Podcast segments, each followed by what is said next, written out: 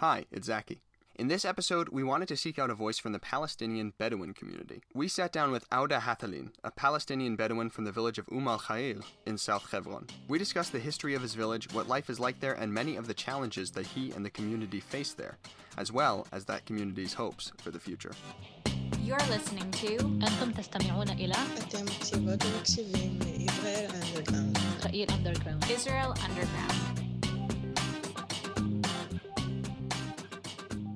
Whether you consider it a part of Israel or a neighbor, the West Bank is an area with many inhabitants of different backgrounds whose experiences are analyzed and argued about by millions, although lived by much fewer. The West Bank has many settlements, both Jewish and Palestinian, with neighboring areas existing under different jurisdictions. The area, its ever changing governance, and its residents are all very controversial topics that come up when people discuss Israel at large. All decisions made there are under strict scrutiny of the public, but oftentimes it's the dialogue of the outsiders, ourselves included, and not of the residents themselves that captures the spotlight. Without discussing what could or should be, as that's a bit above our pay grade, today we wanted to hear more about life in the West Bank, specifically from someone whose voice in Israel is more limited. Auda Hathalin is a young resident of the village of Umm al Khair in the southern Hebron Hills in the West Bank.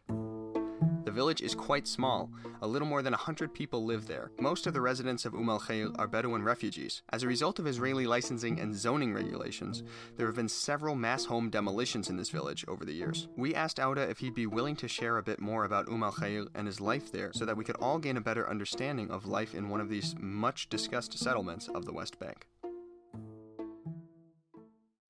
Hi, Auda. Thanks for joining us. Um, first and foremost, who are you, what do you do, and where are you from? My name is Auda Hathalin, 25 years old. I'm uh, from Omar Khair Village, South Hebron Hills.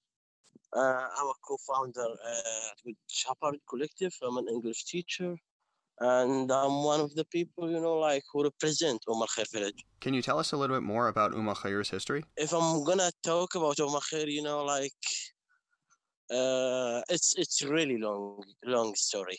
So I will I will try, you know, to let you know exactly all the story in really quick way. We are refugees. Uh, we were we were living in in Arad, Arad, south of Israel. Now we were living there, and when the catastrophe took a place, and Nakba, we the Palestinians say a Nakba, when the catastrophe took a place, so we transferred from our land there. We came here the end of 1948. When we got here to the south, south of Hebron Hills, we bought this land from a people from the, one of the Palestinian cities. The people who bought the land, our ancestors, they were really intelligent. Why? Because they got papers to prove that the land became ours. Then we lived here our normal Bedouin life from 1948 up to 1982. And what happened in 1982? The disaster started, or like a new catastrophe took place when the Israeli Authority decided to create an Israeli settlement exactly on our land here. So, so everything started as everything started as a military checkpoint, but that military checkpoint expanded step by step, year by year, until today. And today, it's one of the biggest settlements in South Hebron Hills. So, what what did they do? They confiscated 54% from our land. This is this is first. Second, they told the people you are not allowed to get electricity. Third, they told the people also, and you know, by force, they prevented the people to get water. And fourth, and it's the most awful thing, they told us, or like this time they didn't say anything, they started to do actions. They started to destroy our houses. You can see the demolition processes. It started in Omar Khair 2007, and from 2007 up to 2020, every year we face at least one of one one demolition process. If it's not a demolition process, it's a demolition order. If it's not a demolition order, it's a stop working order. So these like the main four problems. And if I'm gonna add something, I will tell you the settlers attacks. hmm It sounds like a very difficult way to live. Yeah, it's it's you know like the word difficult. It's not enough, honestly. The way they the way they deal with the people here, uh, it's something unbelievable when they started to push us again from our land here and when they prevented us to get water electricity and when they started to destroy our houses we complained we did everything we can do. We went to the court to the israeli supreme court high court and we told them okay look to the papers. We have all the papers. We have everything. Everything which you prove that this land is ours. As they do all the time they told us oh that's fine. That's fine. This is your land and you are honest but you will not live in your land anymore or you will not build. You will not get water. You will not get electricity and all of this because security reasons security reasons this is the sentence all the time they mention yeah because you are close to the settlement you will not get all these services but okay like it doesn't make sense because we are here before the settlements like around 30 years before them Right. There's there's a lack of uh, of empathy there. yeah because they are stronger you know like they will they will they will do like they will use their force to let you do whatever they want. Hmm So I, I want to ask you a little bit, and I, I- think we're going to expand on, you know, a lot of the things that you just mentioned as we go through this interview. But first things first, I kind of want to get an idea of the community um, in Umm al and kind of, you know, the, the people who live there. yeah sure. The community of Umm Khair, we are around 170 people. 170 people more than 68 children uh, the people who live here they are bedouins and uh, they live in, in, in really simple houses small houses most of them tents some of them you know like uh, some caravans. There is no any house with a block or concrete or like whatever. The people here they are educated people. The percentage of educated people here more than 96% we have engineers we have nurses we have teachers. Hmm we have like everything you can say. The people here uh, the people here they get you know like their incomes from three main ways. Some of them you know like from the animals and from the agricultural things. Even it's it's really hard because all the time you know like the security of the settlements follow the shepherds you know like prevent them to go to the fields. And about also the agriculture we are really facing hard problems with the water so anyway some some of the people get their incomes from agricultural things and shepherding and also some people are getting their incomes from their jobs. You know some people are employee and the rest of the people you know like they are workers in in many different places. Yeah but the highest percentage of the people here they are getting their incomes from the animal issue and you know the agricultural things. Uh, the people here they understand everything is going but in the same time they are really simple people ask about simple rights they welcome anyone here they all the time try to live in peace and justice and yeah like really quick this is this is how the life look here I see. And you mentioned earlier that um, Umm al Khair is a Bedouin town. Is that correct? it's a bedouin community right Community. Okay. And so, uh, may I ask, are you also, do you consider yourself a Bedouin? Yeah we are bedouins but we are palestinians we are palestinians before before like to be bedouins I see. Okay, so there's kind of a uh, an order of of identity there. So I, I want to ask you. You mentioned kind of the the infrastructure of Umm al Khair. Everybody's living in tents. There's no real um, permanent structures because of the difficulty, I guess, to to build um, in a place where so often the buildings are, are being torn down. How does the way Umm al Khair is built compare to other villages in the area? Is the infrastructure that you find in Umm al Khair similar to other Bedouin communities? yeah uh, it's it's not common it's not common because you know like in in the west bank there's bedouins you know like east of jerusalem in al khan al-ahmar for example and there are there are also some bedouins in, in jericho some bedouins also in Masafer Yatta most of the bedouins you know like they can build they can get water they can get electricity or they already got something called uh, master plan. Master plan like when you when you can build in your land but not all of your land. So the people here in Umm al Khair, you know, like they don't have any kind of master plan, and the situation here is really unique. It's really unique, and they will say something and they mean it. the hardest situation or the hardest situation in any village in all of the south, it's Umm Khair. It's Umm Khair. I see. It doesn't it doesn't look like any other villages. hmm Okay, so let's uh let's kind of dig into that um, infrastructure issue. You mentioned that you know in Umm Khair there's a lack of clean water. Can you tell me a little bit more about that situation? What's what is your village's water source and what's stopping it from being clean? The people here, you know, get water from Mekorot if you heard about Mekorot. So this means they're supposed to get water from the line, from the main line, which which is coming to the to the settlements. But the issue that they control the water network. So they told the people you only can get water seven hours per week. And it's totally not enough. Seven hours per week and all of them in one day, Wednesday night. We tried to dig a well, for example, to to to like get the water from the rain or whatever. They prevented us and they confiscated the tool and we paid a fine for working to get to to make you know like a water system or a water a water well. If if we told them, okay, give us every day one hour, that's fine for us because the only the only thing which we have the only thing which we have to collect the water is, is small tanks. In one hour we can fill all the tanks. But how come like you give me seven hours all of them in one night? So it means that i will not get you know like six hours six hours they will they will be out. I'm not gonna gonna get anything from them. So also one hour one hour per week it's totally not enough. Like we have animals, we have agricultures, we need water for the houses, washing, cleaning, uh, showers, whatever. So it's totally not enough. We are trying to uh, apply for the civil administration to l- let us get more water. But you know, like we already tried before, but we will not stop, yani, because we don't want to blame ourselves one day that we stop. We will still we will keep trying until inshallah they will they will be fair with us I see.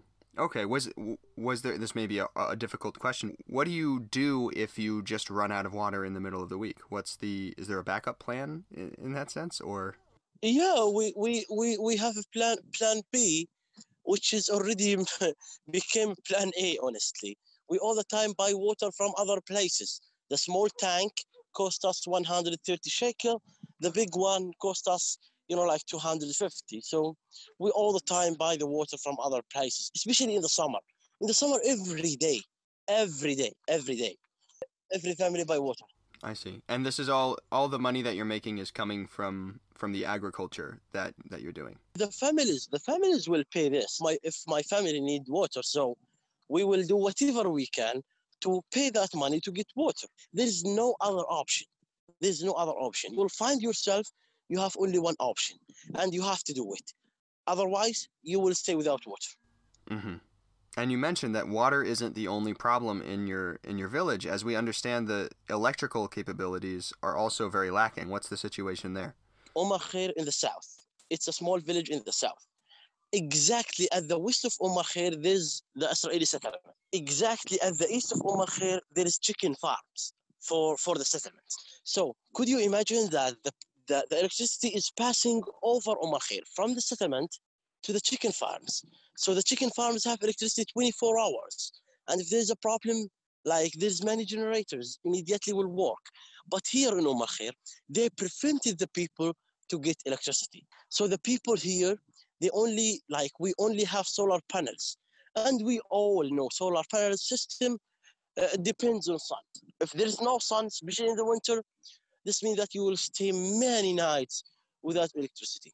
And we all the time, you know, like around five months or six months every year, we all the time, you know, just cut off everything from the early morning or turn off everything from the early morning until late at night, like 10 or 9, just to keep some electricity for the lights and, you know, for, for like, for the babies, for the old people. So we all the time, you know, like facing, like in the summer, we are facing a problem for the water because it's hot, everything needs water more. And in the winter, it's the electricity problem. It's the electricity problem in addition of the water problem. All the time, all the time, you know, it's like two problems. No electricity in the winter, no water in the summer. And I'm, I'm talking with you now. I'm talking with you now. I'm from Al Khair and I'm in Al Khair. I'm just looking to the settlement. I'm just looking now to the settlement. The settlement, there is many lights. There is many big lights. Even like for the street, every five meters there is a light. But here in Al Khair, one, two, three. hmm Okay, and and you said that you know when you were describing that the electricity passes directly over your village and they've not allowed you to kind of tap into that electricity. This is even in exchange for money. They're not willing to allow Al Khair to to join this electrical grid. No, no, no, no. If if if we if we pay them millions, they will not. I see. They will not. I will easily, bro. It's it's it's kind of you know like it's easy to say. They will not give us anything because they want us to live. Yeah, if they if they give us electricity, this means that our life will be easier. If they give us water, this means that our life will be easier. If they will not destroy our houses, this means that our life our life will be easier. They want to put the people of Umm under pressure, so they will not find anything, and then they will leave. I see. Okay. So let's speak a little bit more about, about the buildings. You mentioned that since 2007 there have been many home demolitions. You said at least once every year. Can you tell me a little bit more about, about that? What's going on there? the demolition it's it's the hardest thing it's the worst thing i have lived uh, it's something you know like even the words are not enough to, to describe yeah like when they come early morning and destroy your house in the middle of like in front of your eyes and you you you cannot do anything. If you if, you, you're gonna shout they will take you. They will like just immediately arrest you put you in the jail for weeks until you pay a fine and you you you you be back for your family. 99% of the houses here in umm Al Khair have a demolition order now. More than 89% of them got destroyed before. Also many many houses destroyed twice three times four times. My mom house got destroyed three times my oldest brother house got destroyed five five times. My uh, uh, my next brother his his house got destroyed four times. So all the time you, you you find yourself that you don't know if you're gonna sleep in your house again or not. The first demolition process happened here in 2007 and then they kept going. Every year there is a demolition process and something you know like when i tell you a demolition process it's not about for me and for all of the people in Umm it's not about destroying the house. It's not about destroying the structure. Even even though it's something unbelievable something insane but the point is it's about the feeling. It's exactly about the feeling. How the children will feel. What the old people will do. Here here here in Umm Al Khair even like we are in 2020 but here in Umm Khair the old people don't have any kind of hope. They just waiting the end. They just waiting you know like to die and to be under the ground honestly. And yeah the guys have a little bit hope but the children the children 54% from our children see nightmares from the demolition. Now i'm talking with you. If if like if a truck now or a bulldozer will enter the village even though a palestinian one you will find all the children are running away to disappear. All the children running away to disappear. And also when they come to destroy the house the way they deal with the people the way they deal with the women the way they deal with the children with the old people how aggressive they are it's also something you know like i don't know like how to describe but they treat us here they deal with us here like the animals like how they push the animals so they don't have any kind of mercy so um, it's it's the hardest thing and i mentioned to you in the beginning it's the worst thing i have lived before I imagine so. That's that's um that's quite a lot. So building off of that idea, I understand that there's not a great feeling of hope uh, in your village, but I wanted to ask can you describe are there any kind of um, expectations or or you know hopes for a, a better future or any kind of future plans Yeah, you know, like it's it's one of the hardest questions. Uh, I'm I'm one of the guys in Umm Al Khair. I told you before, like I'm 25 years old, but I already forget all my personal dreams just to try to achieve some of some of the the the, the, the village's drink. Ten years ago, Umm al Khair was not known. Just a few people know about al Khair. When we made really good connections, strong relationships with the people, I mean, like the internationals or like the people who are in USA, it gave us hope. Even it's not that big, but it gave us hope, a little bit hope. Uh, but my ex- ex- expectation to the future, wallah, with with these with these political governments who care only about you know like increasing the conflict, care about getting more money. Uh, I think it's, it's it's really really scary future. It's really scary future. But we will do whatever we can for the next generation, for our children, to let them you know like stay in the land, let them get whatever they want, live really safe life. Uh, try to offer them whatever we can. And yeah, we all the time hope, especially the guys here. Inshallah, like in the future, we will get justice, we will live in peace, and yeah, like together we we all will act for justice. I really appreciate you sharing, you know, all of this this kind of hard and and really um, impactful information about your village. But I also want to understand a little bit more about yourself and your life. So, you know, I understand that you attended university. Are you still studying? No, man, I, I graduated and yeah, I'm an English teacher now in Umar Khair. Yeah, the point is here, you know, like if you want to study, get a certificate or whatever, you will you will also suffer a lot. Yeah, like I studied the first 12 up to 12th grade here, like in a village close to Khair. Then, if you want to complete your secondary degree, this means that you have to leave to the city, Yatta, and this is what I did. And then for the university degree, you have to leave to study in Hebron University, and this is what I did. It's really hard to go from to go from Umm al so far in the south, to Hebron every day to study. So it's also cost, you know, like you a lot of money, take more time. I already graduated 2017. I started a small guest house here in Umm al. This year I became an, an, an English teacher with the Ministry of Education, Palestinian Ministry of Education. And yeah, inshallah, we're looking for the future to be good. And inshallah, like I will get a chance one day to uh, get a master degree. It's kind of a dream for me to to uh, finish my uh, my uh, studying. Absolutely.